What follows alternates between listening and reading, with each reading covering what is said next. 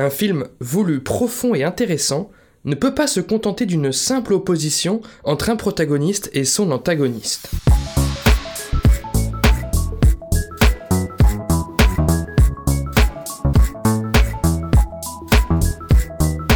Salut et bienvenue dans ce quatrième numéro de Comment c'est raconté, le podcast qui déconstruit les scénarios un dimanche sur deux. Aujourd'hui, ce sera donc le tour de La planète des singes, l'affrontement, réalisé par Matt Reeves, écrit à six mains par Rick Jaffa, Amanda Silver et Mark Bombach. Il s'agit du deuxième opus de la dernière trilogie, celui sorti en juillet 2014 au cinéma.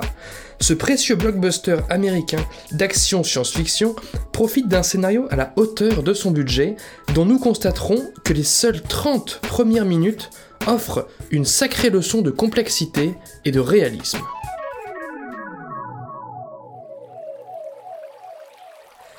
Dix années après la propagation d'un virus mortel qui ravagea une bonne partie de l'humanité, le fameux singe César et sa tribu de primates surévolués vivent en harmonie dans leur cité forestière, leur maison, comme ils l'appellent.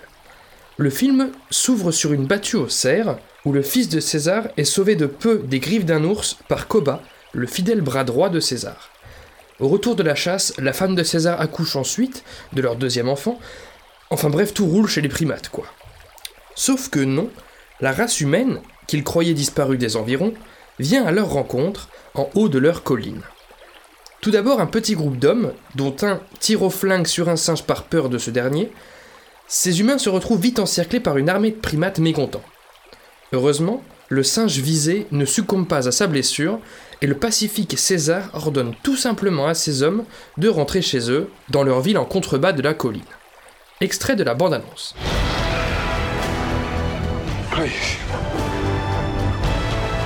I've seen things, I've seen the way they are. They want what we want to survive. Caesar, home. This is your home. Your home. Are you aware they are going to turn on you? They don't want a war. No! Don't shoot! Caesar, you have to go. Go.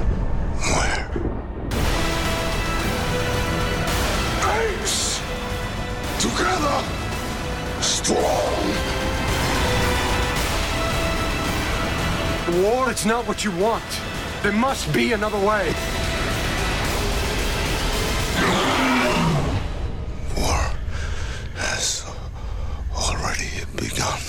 Si vous vous intéressez de près à la narration, vous savez mieux que moi combien le matériau fondamental d'un récit est le conflit, l'obstacle, le problème.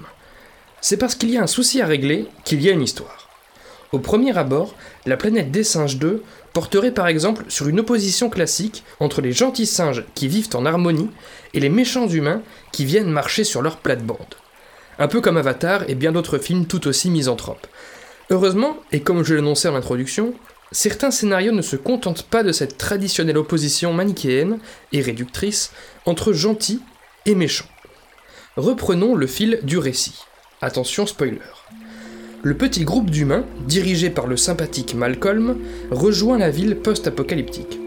Sur place, ils échangent avec le boss du groupement de survivants immunisés au virus, j'ai nommé le terrible Dreyfus. Oui, j'emploie des qualificatifs pour que ce soit plus simple. Le problème pour les humains est le suivant. En haut de la colline se trouve un barrage et sa centrale hydraulique, nécessaire aux humains pour retrouver de la lumière et de l'énergie d'une manière générale. Or, César et sa tribu de singes arrivent en ville, tout le monde change de trottoir, et voici le deal. César ne veut plus voir le moindre humain chez eux, en haut de la colline, non loin de la fameuse centrale. Sinon, les primates sont prêts à se battre. Et les voilà qui repartent. Pour le terrible chef des humains Dreyfus, retrouver de l'énergie n'est pas une option. Cela leur permettra de contacter des groupements éloignés de survivants par radio et d'avoir de la lumière. Dreyfus désire donc, de toute évidence, raser le campement de singes pour rejoindre et exploiter la centrale. Dans cette configuration, la planète des singes 2 inverse en quelque sorte sa tendance. Ici, ce sont effectivement les singes qui s'en viennent menacer les humains, tandis que les humains doivent impérativement profiter de l'électricité de la centrale hydraulique. Nous ne sommes plus face à de méchants humains qui désirent piller et exploiter les ressources des autres par capitalisme avide, mais bien face à une simple question de survie. Les humains ne volent rien aux singes, ne désirent pas un simple confort de vie, mais cherchent juste à joindre le reste de la civilisation survivante. Or, César ne leur laisse pas d'autre choix pour se faire que de se battre. Nous ne sommes plus en présence d'un simple méchant et d'un gentil, mais en quelque sorte de deux gentils. Les gentils humains, dont on comprend l'intention, et les gentils singes, dont on comprend tout autant l'intention. N'est-ce pas déjà bien plus intéressant? Dans son ouvrage Story, le théoricien Robert Mackie avance en effet qu'un véritable choix, face à une problématique quelconque, présente un dilemme. Un dilemme, ce n'est pas choisir entre le bien et le mal. N'importe qui choisirait le bien. Donc n'importe quel spectateur se rangerait du côté des singes, ce qui est peu intéressant. Un véritable dilemme consiste donc en un choix entre deux biens inconciliables ou entre le moindre de deux mots. Comme dans The Dark Knight, où Batman doit choisir entre sauver Rachel, sa meuf, ou Harvey, son pote. Chaque choix se vaut, entre guillemets, et implique un sens différent.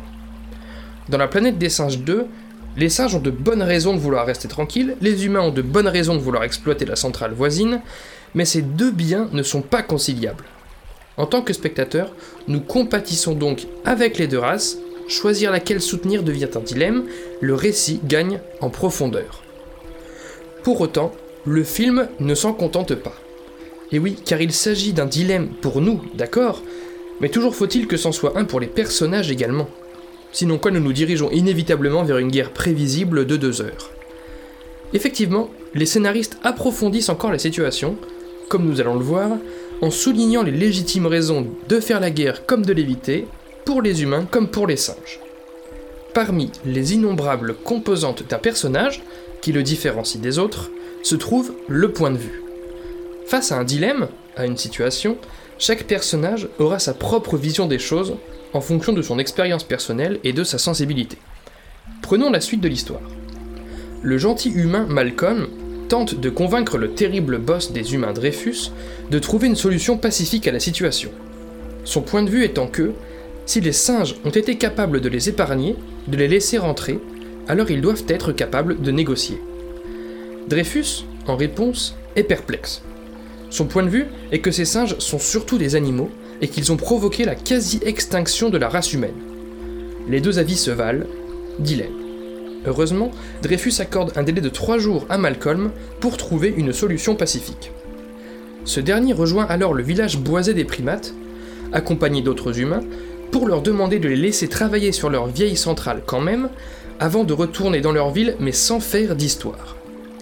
Côté singe, Koba, le fidèle bras droit de César, met son chef en garde.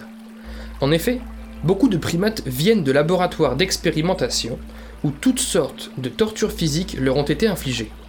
Tel est son point de vue, les humains ne sont capables que d'atrocités à leur égard. Koba craint alors, vu l'attirail d'armes à feu qu'il a pu observer chez les humains, que ceux-ci se lanceront à son assaut dès l'énergie rétablie. Mais César, de son côté, a profité d'une belle enfance dans le premier film, aux côtés d'un maître bienveillant.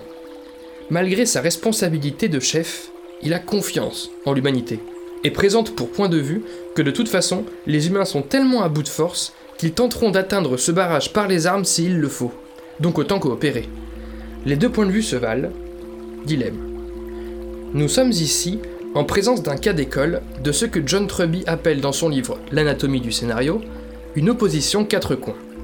Il s'agit d'une configuration un peu évoluée où quatre personnages adoptent des points de vue opposés les uns aux autres. Car s'il ne suffit pas d'un gentil et d'un méchant dans un film, s'il ne suffit pas non plus de les rendre tous deux gentils, l'idéal demeure de multiplier les personnages pour incarner les nombreuses solutions d'un dilemme donné. Ou pour faire simple, plus il y a d'acteurs dans un conflit, plus il devient croisé et complexe, donc intéressant. On pourrait par exemple ajouter un troisième personnage, en plus d'un gentil et d'un méchant, ce qui nous donnerait un conflit en triangle, comme les triangles amoureux dans les romances. L'amant, le protagoniste et le mari ont chacun un conflit potentiel avec chaque autre. Mais on peut également ajouter un quatrième personnage dans la balance, ou un cinquième, ou même plus. Alors, en fait non, car il faut évidemment garder une configuration lisible, trouver un équilibre entre complexité et maîtrise de l'histoire. C'est alors que la fameuse opposition quatre coins de Truby entre en jeu. Le chiffre idéal, ce serait 4.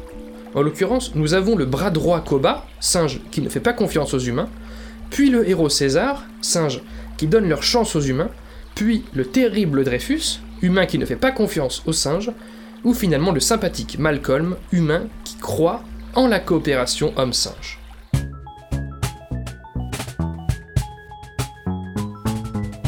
read people that you like um, and try to figure out why you like them. And when you see something or read something you don't like, try to figure out why you don't like that. Be a diagnostician. Dans cette situation, chacun des quatre personnages est susceptible d'entrer en conflit avec chaque autre, ce qui génère pas moins de 6 dilemmes potentiels pour venir à bout du dilemme principal, celui de la paix entre les deux races. Si Truby parle de coin, c'est parce que sur un carré, ces quatre personnages se situeraient sur un angle, c'est-à-dire le plus éloigné possible des autres. Plus les points de vue divergent radicalement, plus l'évolution de l'histoire captive. Nous nous demandons qui fera balancer la tendance de son côté et quelle en sera l'issue. Une chose est sûre, chaque personnage a de solides raisons, comme nous l'avons observé, de s'accrocher à son point de vue. Un bel exemple similaire d'opposition quatre coins apparaît dans le premier film X-Men, par la confrontation entre mutants pacifistes, mutants anti-humains, humains pacifistes et humains anti-mutants. Revenons à la planète des singes. Nous ne sommes qu'à 30 minutes de film et les bases sont solidement posées. Prenons plusieurs situations suivantes afin d'y constater l'exploitation de cette opposition quatre coins. Quand César accepte que les humains travaillent sur le chantier à côté, il impose une seule règle à Malcolm, interdiction de port d'armes à feu.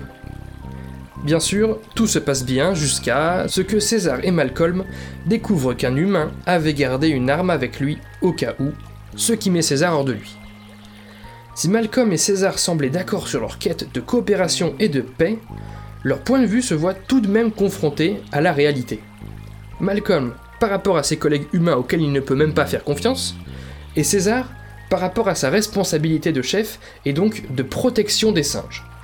Quand Koba remarque légitimement que César fait trop confiance aux humains, il décide de fronder, d'organiser une mutinerie progressive et insidieuse afin d'accélérer le conflit humain versus singe en tentant d'assassiner César et d'endoctriner son fils. Ici, c'est au tour de César d'être trahi par un semblable, la confrontation porte entre lui et Koba. Mais bien sûr, tout n'est pas noir. La collaboration entre singes et humains permet de terminer le chantier plus vite, de sauver la femme de César qui était mourante suite à son accouchement, de sauver César lui-même après la tentative d'assassinat par Koba. En gros, une harmonie pérenne était possible. Mais finalement, au milieu du film, et tandis que l'énergie était fraîchement rétablie, la guerre éclate entre humains et singes. On remarque alors que le problème central, celui du maintien de la paix entre les deux races, c'est joué à une succession d'oppositions entre des points de vue. Parfois l'un avait raison, parfois l'autre, parfois aucun des deux ou les deux, et suivant l'ordre et les circonstances de toutes ces confrontations, eh bien la relation globale entre humains et singes s'en voit affectée. Néanmoins, l'issue de ces scènes n'est évidemment pas neutre, et le film construit son propos par les conséquences que les scénaristes choisissent de donner au choix de chaque personnage dans chaque dilemme. En effet, la deuxième partie du film cristallise considérablement les points de vue, une fois le conflit pleinement consommé. Malcolm et César joignent leurs forces pour fédérer quelques singes et humains encore libres et pacifistes afin de libérer les humains et de destituer Koba. Koba, de son côté, forme ses troupes à la haine des humains, aux exécutions de sang-froid, à l'absence de pitié, puis pour éviter d'être trahi à son tour, il enferme les singes pacifistes. Quant à Dreyfus, il se suicide en martyr, en faisant sauter une tour afin de tuer les nombreux singes qui l'occupaient. Et oui, ces singes sont tout de même à l'origine de la mort de la famille de Dreyfus à cause du fameux virus simien. Et au final, les singes survivent, retournent du côté de César, les humains sont libérés et se tirent, mais Dreyfus avait eu le temps de joindre des militaires, ce qui impose à chacun de fuir. Donc oui, la morale est clairement que la confiance en l'autre doit l'emporter sur la peur, au risque de provoquer une guerre sanglante qui ne résout rien, etc. Bref, pour arriver à cette fin assez classique, la planète des singes 2 nous aura introduit et confronté avec rigueur à la diversité des points de vue sur cette cohabitation entre singes et humains. Chaque position, qu'elle soit pacifiste ou guerrière, présentait des forces et des faiblesses crédibles, et si chaque argument n'a pas gagné la guerre, il aura au moins remporté quelques batailles, c'est-à-dire quelques scènes. Ainsi, libre à nous, spectateurs, d'épouser le point de vue global, d'épouser le déroulement de l'histoire, car ce sera en pleine connaissance de cause, plutôt que face à des antagonistes caricaturés et à des protagonistes angélisés, comme c'est bien souvent le cas. D'ailleurs, la fin est relativement nuancée tout de même, puisque César finit par tuer Koba, ou que Malcolm s'apprête à tuer Dreyfus pour l'empêcher de tout faire sauter. Nos deux amis pacifistes ont paradoxalement pris les armes, afin de rétablir l'équilibre entre les races, en faisant le ménage, mais chez eux. Pour conclure, nous voilà en présence d'un blockbuster qui, pour captiver les spectateurs, compte moins sur ses effets spéciaux, sur ses clins d'œil, sur son fanservice, sur ses scènes d'action ou sur le seul charisme de ses personnages, que sur la résolution complexe et construite d'une problématique traitée avec beaucoup de rigueur et d'humanité. Car ce qui importe bien plus que la finalité d'une histoire, c'est son cheminement, et ce qui importe bien plus que de savoir qui des humains ou des singes incarne le bien, est de savoir qui, parmi les humains, et qui, parmi les singes, par son comportement, incarne le bien fondu au noir pour ce quatrième numéro de Comment c'est raconté. Merci pour votre écoute et j'espère qu'il vous aura plu. Retrouvez tous les liens du podcast dans la description et sur ccrpodcast.fr, dont Facebook, Insta, SoundCloud, etc. Vous connaissez la musique, mais encore et surtout iTunes. Pour ce dernier, je vous invite à laisser 5 étoiles et un commentaire, c'est très très important pour le référencement du podcast. Podcast dont l'habillage musical est encore et toujours signé Rémi Les Sueurs, je le rappelle et le re, re, re, remercie. N'oubliez pas qu'une retranscription de numéro de Comment c'est raconté est disponible sur Medium pour pouvoir lire ses analyses à tête reposée. Je m'appelle Baptiste Rambaud, disponible sur Twitter pour répondre à vos questions, à vos réactions et vous donne donc rendez-vous dans deux semaines pour la cinquième séance. Ciao